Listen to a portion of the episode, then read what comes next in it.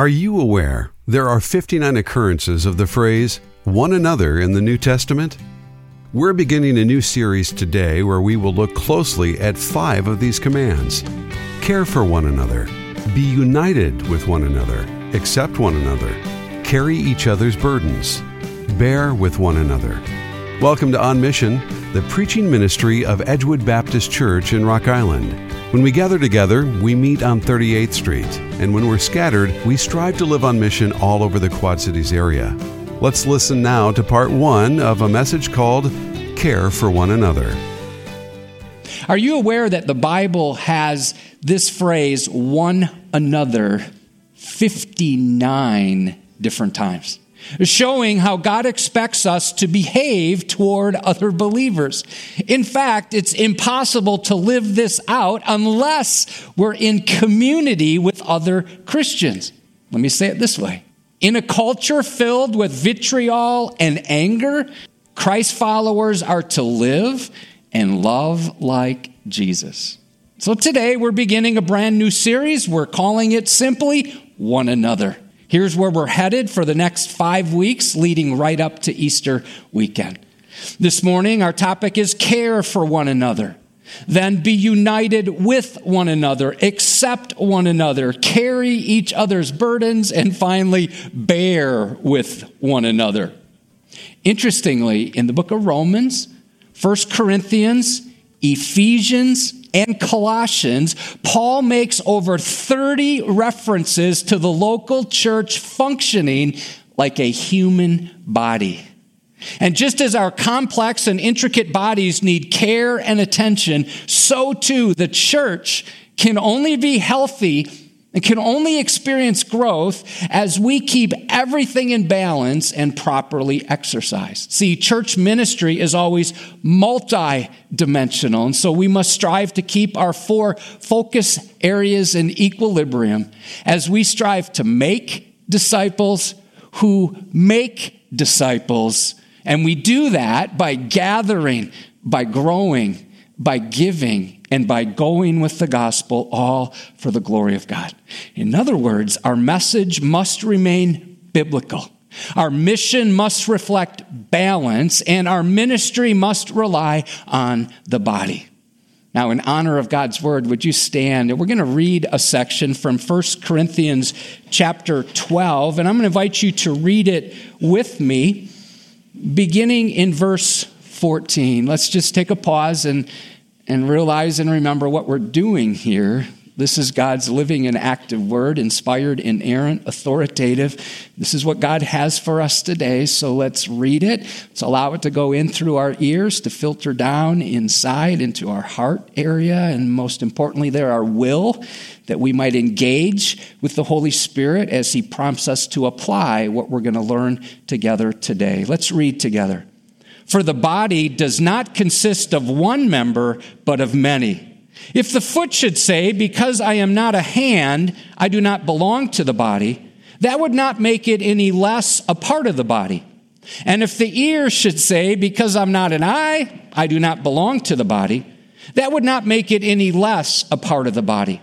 If the whole body were an eye, where would be the sense of hearing? The whole body were an ear, where would be the sense of smell? But as it is, God arranged the members in the body, each one of them as He chose. If all were a single member, where would the body be? As it is, there are many parts, yet one body. The eye cannot say to the hand, I have no need of you, nor again the head to the feet, I have no need of you. On the contrary, the parts of the body that seem to be weaker are indispensable. And on those parts of the body that we think less honorable, we bestow the greater honor. And our unpresentable parts are treated with greater modesty, which our more presentable parts do not require. But God has so composed the body, giving greater honor to the part that lacked it, that there may be no division in the body so that the members may have the same care for one another. If one member suffers, all suffer together. If one member is honored, all rejoice together. So, God, now help us to understand, uh, to interpret correctly, and then to apply that we would uh, fight the temptation to hear your word only. Uh, we don't want to stop there. We certainly want to hear it. Lord, we want to be people who do it. And so, Holy Spirit, have your way with each of us now. Any sin that um, we've left unconfessed, Lord, would you prompt us to confess that, that we might be clear and clean vessels before you? And we pray in Jesus' name. Amen. Here's where we're headed today God has placed you to live out your purpose in this place, all for His pleasure. And when you came in, you were handed a puzzle piece to serve as a reminder that you are a valuable part of God's picture for this church. We're in this together. Do you know every snapshot of the church in the New Testament is a group picture? Well, some background. The Apostle Paul was in Corinth for 18 months, evangelizing, discipling, equipping, training, rebuking. And he spent a year and a half there. And he worked through many of the problems that were plaguing this new church. After he left, some more problems came up, and Paul heard about it, so he wrote two letters to them. This is the first letter, the letter called First Corinthians. And it's in this setting and in this section where he's talking about spiritual gifts, chapters 12, 13, and 14, that he addresses their primary problem, and that's pride. And his main point is this everyone is like a piece of the puzzle. We're linked together because we're to do life together. We're to care for one another. And so let's draw some principles right from this passage. Principle number one each piece is distinct and yet united with the whole. Though we are one, we're also unique. Look at verse 14. For the body does not consist of one member, but of many.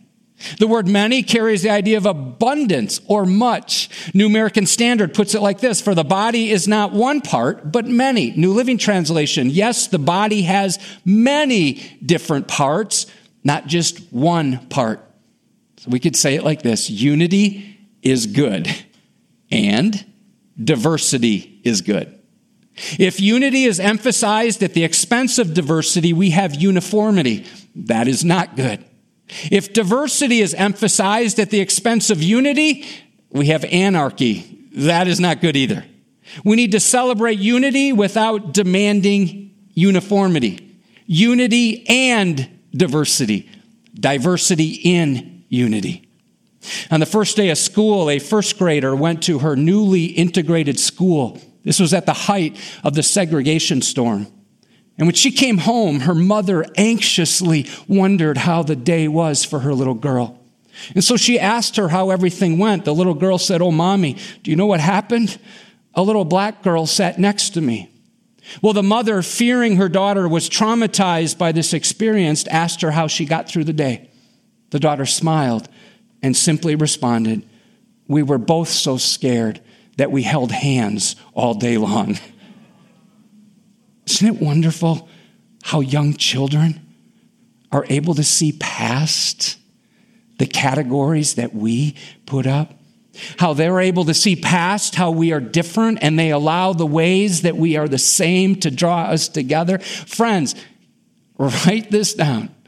God dreams of a church where black and white, Hispanic and Asian, rich and poor, farmer and business person, couple and single, married and divorced, widow and widower, cop and convict, student and senior citizen, reformed prostitute, rambunctious preteen, former addict, faithful member, lifelong saint, and new believer can all join hands and celebrate our design diversity within on unfettered unity. Amen. Ephesians 4:25 says for we are members of one another. So, just as our human bodies are one unit made up of many individual parts, so too the body of Christ is one entity with a plethora of different pieces. So, God has placed you to live out your purpose in this place all for his pleasure. Principle number two each piece is indispensable. No one is inferior. So, this section, Paul's addressing those of us who think, man, I'm not as good as someone else. Or maybe you're even thinking something like this God's not given me any kind of gifts. I don't have any kind of abilities. So, you just, you're kind of stuck because you feel inferior. Verse 15, if the foot should say, Because I'm not a hand, I do not belong to the body, that would not make it any less a part of the body. And if the ear should say, Because I'm not an eye, I do not belong to the body, that would not make it any less a part of the body. Every part of the human body is designed to work in sync with every other part of the body. A foot may feel less important than a hand, the ear, may feel mediocre compared to an eye. But Paul's establishing the truth that everyone is valuable and everyone is necessary. That phrase, not make it any less a part of the body, would you observe is used twice. Why?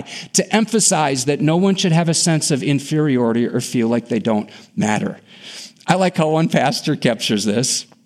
The foot is jealous of the hand because he's covetous of the hand's prominence.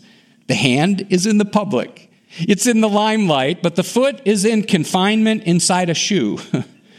Yet the body would be in bad shape without a foot. Did you know there, that we use more than 200 different muscles to walk?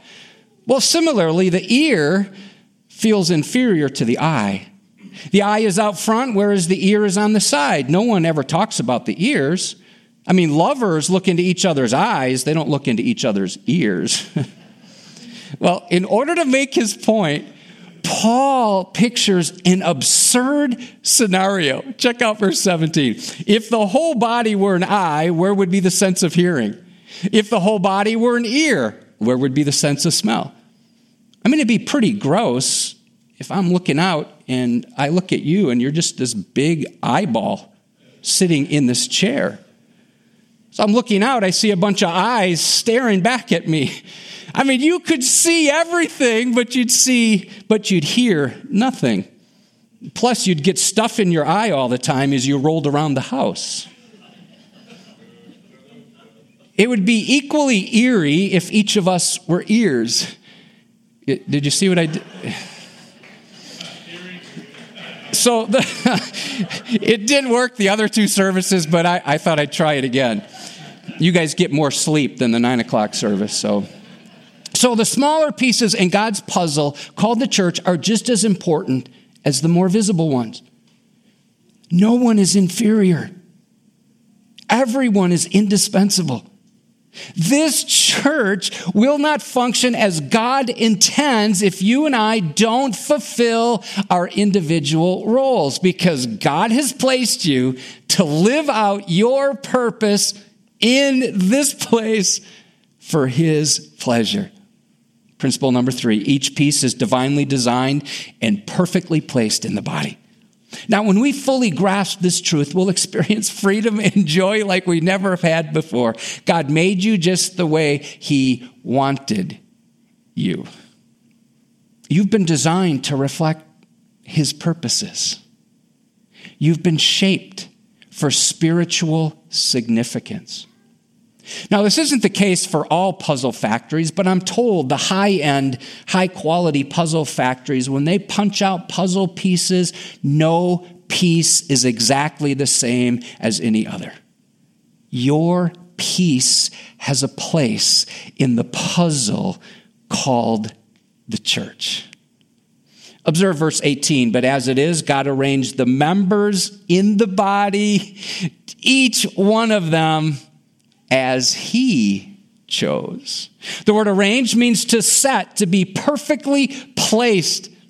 This same word is used in John 15, 16. We referenced it last weekend. You did not choose me, but I chose you and appointed you that you should go and bear fruit and that your fruit should abide. You're not an accident. You're not a mistake. You are part of God's sovereign placement in the body of Christ. Verse 18 says, each one of them. So no matter how you feel, you are not exempt from God's exhilarating exhibition of His glory in the church. You're not DQ'd because of something you've done or how inadequate you may feel. Because you've been designed on purpose, you have a purpose. And that purpose is to find your place, which is shaped exactly like your piece of the puzzle. And once you discover your place, it's time to plug in to the greatest adventure ever. God has arranged the parts in the body, every one of them, as He chose. That phrase means to delight in. Do you know God delights in you? Some of you are like, no, he doesn't. Yes, he does. It gives God great pleasure to purposely give you purpose. Well, you, you might need to reflect on a verse to really get this to settle in. Zephaniah 3:17. This is written to Israel were involved in idol worship, had turned their backs on God. Listen to what God says The Lord your God is in your midst, a mighty one who will save. He will rejoice over you with gladness. He will quiet you. You ever feel anxious, worked up? He will quiet you with what? His with his love. Well, the verse doesn't end there. He will exalt over you with what? Loud singing. So when God thinks about you, he breaks out into song. Do you believe that? Some of you have a real hard time capturing that. But that's how God thinks about you. When he thinks of you, he breaks out into song. So God has placed you in his church for his delight. It's all about him. It's not about us. And for his pleasure. Psalm 135, 6, whatever the Lord pleases, he does. And he doesn't make mistakes. That means when we question the size or shape or color of our piece of the puzzle, uh, we're really questioning God. When we refuse to interlock our piece with others, we disengage while we're really disobeying God. When we make a commitment to connect with Christ and with his people, he is pleased beyond measure.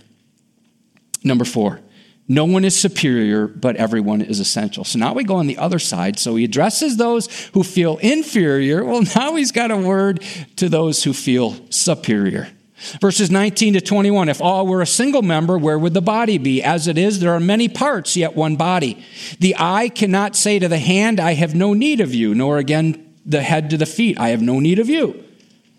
So listen, we're not to demean our gifts, nor are we to despise the gifts that other people have. The human body is an incredible masterpiece, and it's amazing what a body can do when all the parts are working together as they should. Now, as you look at your portion of the puzzle, you compare it with those around you, well, you'll quickly discover that your piece looks different than other people's. The shape of your piece and the location of where it fits in God's picture of the church is distinct from everyone else. There's never been anyone like you and there'll never be anyone like you again. And that's a good thing for some of us. You know, that's one of the reasons I'm against cloning. I wouldn't want another me walking around. a sea captain and his chief engineer were constantly arguing about who had the most important job. And they didn't get along. They were always going at it. And because they couldn't agree, they decided to swap places. So the chief engineer went up to the bridge and the captain went into the engine room. A couple hours later, the captain ran up to the deck of the ship covered with oil and soot. He wildly waved a wrench in his hand and he yelled these words Chief, you'll have to come down to the engine room. I can't make her go. To which the chief replied, Of course you can't. I've run her aground. so, your contribution to the kingdom is unique. Your role is essential. Having said that, we must guard against thinking that we're more special than those around us. Instead of believing our piece is prominent and everyone else's is a poor imitation, we need to get this straight. Everyone is shaped differently. But differently doesn't mean deformed because we all need each other. God has designed us to be mutually dependent upon each other. Now, the church at Corinth had many issues, pride being right at the top. Verses 22 to 24, Paul reminds them every part of the body is important. On the contrary, he writes, the parts of the body that seem to be weaker are actually indispensable. Even those parts of our own bodies which are unpresentable are important. What does that refer to? Well, it refers to the body parts we keep covered for the reasons of modesty, which shows how important they are. So, in a similar way, the pieces of the puzzle that are never seen, and I wonder, what are those? What are pieces of the body we don't see? Well, I, I thought of two areas like prayer like, I don't see the impact your prayers are having, and my guess is you don't see mine, but boy, our prayer's important. Or generosity. We don't see what others give, but God uses generosity as an important, important contribution to the body. Listen, you will never care for Christians or non Christians for that matter if you believe that you're somehow more special, more important, or better than they are. God has placed you to live out your purpose in this place for his pleasure. Number five, each piece is interconnected, not independent. Look at the last part of verse 24. We see the principle of interconnectedness. Your puzzle piece is designed to lock together with those around you in order to form what God has designed for the church. It's God's desire for each member to intermingle and inter lock, verse 24. But God has so composed the body, giving greater honor to the part that lacked it. The word composed in the King James reads half tempered together. It means mixing, commingling, coalescing of two elements so that they become one compound. Well, we see that in Genesis 2:24 where God says the two shall become one flesh. I heard about a poor family that couldn't afford a Christmas tree, so they waited until late on Christmas Eve. They were at a tree lot. They found a tree that looked okay on one side, but was really bare on the other. Then they picked up another one that was full in the front and scraggly in the back. They nervously offered $3 to the salesman, hoping he would take the money, and he accepted because nobody else wanted the trees. Well, later that night, the salesman was walking down the street. He saw a beautiful tree in the couple's apartment. It was thick, it was well rounded. So he knocked on their door, asked them how they got such a beautiful tree. And the husband showed how they had worked the, true, the trees close together, where the branches were thin. They tied their trunks together.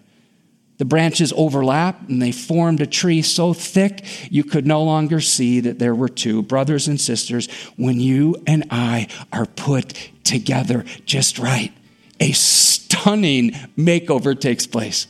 God loves to take us with our weaknesses and tie us together with other scraggly people in order to make the beautiful body of Christ. One of the saddest things Pastor Brian hears when he's out in the community is when someone says, I'm a Christian, but I, I don't really go to church. Eric Davis writes, Churchless Christians, flockless sheep, bodiless body parts. First century Christians would not have had a category for such a thing. Are you connected to a gospel preaching church? Do you gather with God's people on a regular basis? If not, would you make a commitment right now to find a church and gather for worship every weekend? Thanks for joining us for On Mission. If you'd like to hear more sermons like this one or want to learn more about the ministry of Edgewood, go to edgewoodbaptist.net or download our free mobile app on the Apple App Store or Google Play by searching for Edgewood QC. We'd love to have you as a guest at one of our three weekend services, Saturday at 5 or Sunday at 9 or 1045. My name is Matt Williams, and I'm a member of Edgewood. Ethan Curry, also an Edgewood member, is serving as the producer of this program. We look forward to connecting with you again next weekend as we learn more about how to live on mission. Until then, go deep in God's Word and keep applying it to your world. On Mission is furnished by Edgewood Baptist in Rock Island, Illinois.